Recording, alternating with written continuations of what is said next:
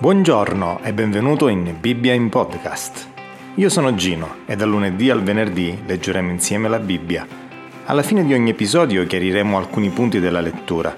Buon ascolto, Dio vi benedica. Giovanni capitolo 4 Quando dunque Gesù seppe che i farisei avevano udito che egli faceva e battezzava più discepoli di Giovanni, sebbene non fosse Gesù che battezzava ma i suoi discepoli, lasciò la Giudea e se ne andò di nuovo in Galilea. Ora doveva passare per la Samaria. Giunse dunque a una città della Samaria, chiamata Sicar, vicina al podere che Giacobbe aveva dato a suo figlio Giuseppe, e là c'era la fonte di Giacobbe. Gesù dunque, stanco del cammino, stava così a sedere presso la fonte. Era circa l'ora sesta. Una donna della Samaria venne ad attingere l'acqua. Gesù le disse, dammi da bere. Infatti i suoi discepoli erano andati in città a comprare da mangiare. La donna samaritana allora gli disse, come mai tu che sei giudeo chiedi da bere a me che sono una donna samaritana? Infatti i giudei non hanno relazioni con i samaritani. Gesù le rispose, se tu conoscessi il dono di Dio e chi è che ti dice dammi da bere, tu stessa gliene avresti chiesto ed egli ti avrebbe dato dell'acqua viva. La donna gli disse, Signore, tu non hai nulla per attingere, e il pozzo è profondo. Da dove avresti dunque quest'acqua viva? Sei tu più grande di Giacobbe, nostro padre, che ci diede questo pozzo e ne bevve egli stesso con i suoi figli e il suo bestiame? Gesù le rispose, Chiunque beve di quest'acqua avrà di nuovo sete, ma chi beve dell'acqua che io gli darò non avrà mai più sete. Anzi, l'acqua che io gli darò diventerà in lui una fonte d'acqua che scaturisce in vita eterna. La donna gli disse, Signore, dammi di quest'acqua affinché io non abbia più sete e non venga più fin qui ad attingere. Egli le disse, Va a chiamare tuo marito e vieni qua.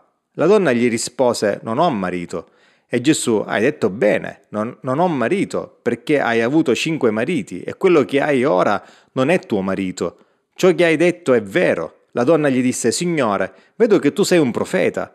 I nostri padri hanno adorato su questo monte, ma voi dite che è a Gerusalemme il luogo dove bisogna adorare. Gesù le disse, Donna, credimi, l'ora viene che né su questo monte né a Gerusalemme adorerete il Padre. Voi adorate quel che non conoscete. Non adoriamo quel che conosciamo, perché la salvezza viene dai giudei, ma l'ora viene, anzi è già venuta, che i veri adoratori adoreranno il Padre in spirito e verità, poiché il Padre cerca tali adoratori. Dio è spirito e quelli che lo adorano bisogna che lo adorino in spirito e verità. La donna gli disse, io so che il Messia, che è chiamato Cristo, deve venire e quando sarà venuto ci annuncerà ogni cosa. Gesù le disse, sono io, io che ti parlo. E in quel mentre giunsero i suoi discepoli e si meravigliarono che egli parlasse con una donna. Eppure nessuno gli chiese che cerchi o perché discorri con lei. La donna lasciò dunque la sua secchia, se ne andò in città e disse alla gente venite a vedere un uomo che mi ha detto tutto quello che ho fatto. Non potrebbe essere lui il Cristo? La gente uscì dalla città e andò da lui.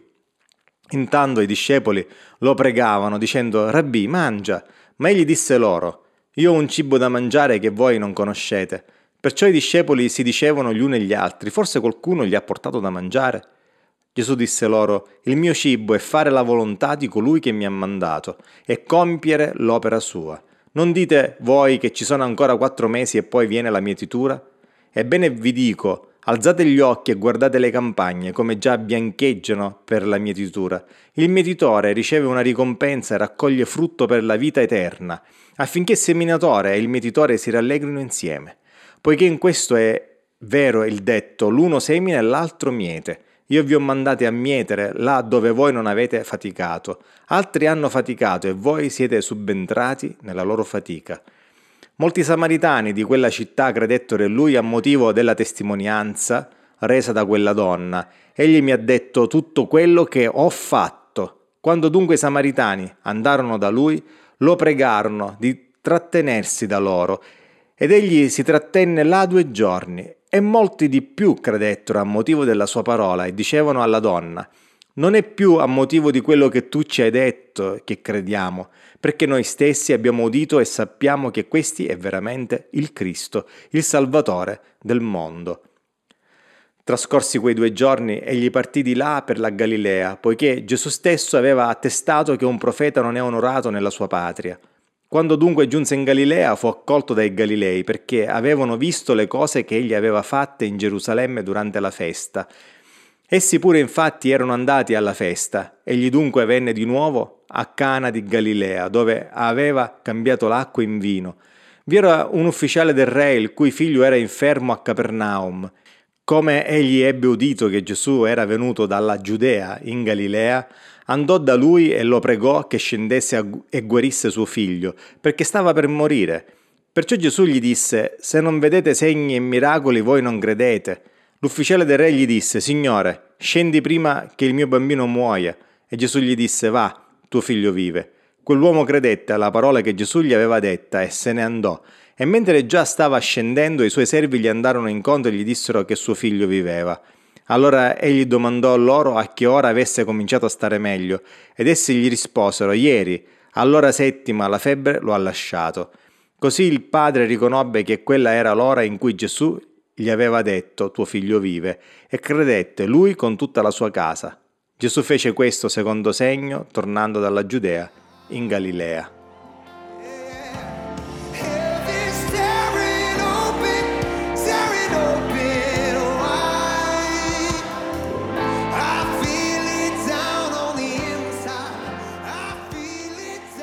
Gesù come uomo chiede acqua alla Samaritana, ma allo stesso tempo è la Samaritana che dovrebbe chiedere acqua a lui. Gesù approfitta di questa apparente contraddizione per attirare l'attenzione della donna. Ella infatti si trovò davanti un giudeo che normalmente non aveva relazione con i samaritani, il quale le stava chiedendo dell'acqua e allo stesso tempo le stava dicendo di avere lui stesso dell'acqua viva da darle. Ovviamente Gesù non si riferiva ad acqua da attingere in un pozzo, ma al dono di Dio per la salvezza dell'uomo, ad un'acqua che avrebbe risolto il problema della sete spirituale una volta per sempre.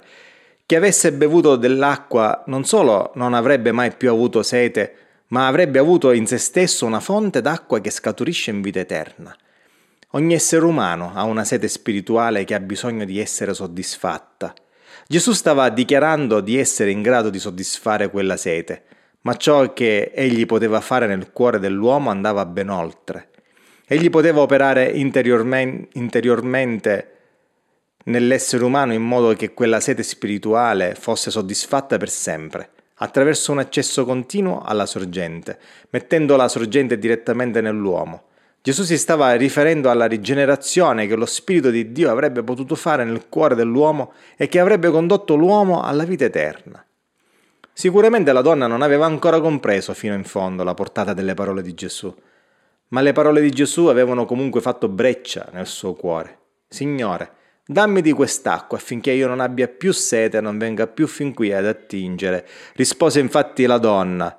Ella era pronta per continuare la conversazione per scoprire in cosa consisteva l'acqua viva di Gesù. Con poche frasi Gesù era riuscito a catturare l'attenzione de- della donna, utilizzando il proprio bisogno di acqua.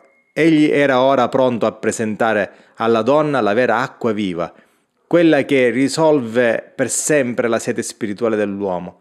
La donna era stata colpita anche dal fatto che Gesù, pur essendo un giudeo, aveva rivolto la parola ad una samaritana.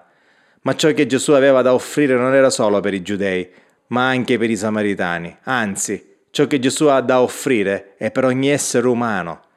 Anche noi abbiamo una sete spirituale che ha bisogno di essere soddisfatta e anche noi possiamo ricevere accesso alla sorgente della vita eterna in modo che essa venga a dimorare in noi. Questo è ciò che Dio vuole fare nella nostra vita.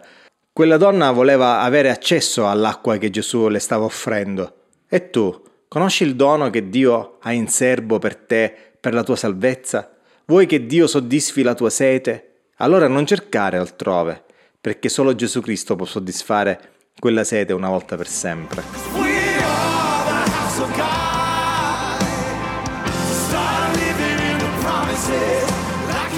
Ciao, io sono Gino e questa è Bibbia in podcast.